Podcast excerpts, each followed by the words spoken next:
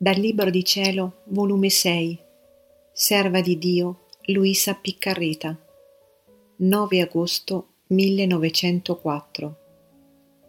Non sono le opere che costituiscono il merito dell'uomo, ma la sola obbedienza come parto della volontà divina.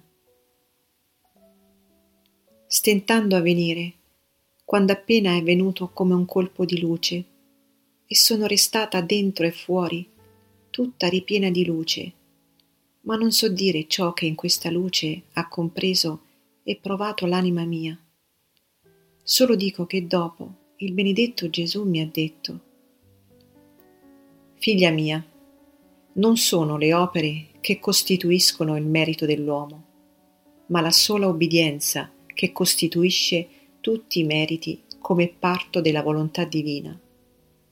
Tanto che tutto ciò che feci e soffrii nel corso della mia vita, tutto fu parto della volontà del Padre.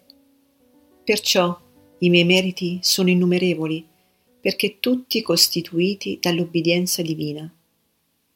Perciò io non guardo tanto alla molteplicità e grandezza delle opere, ma al connesso che hanno o direttamente all'obbedienza divina o indirettamente all'obbedienza di chi mi rappresenta.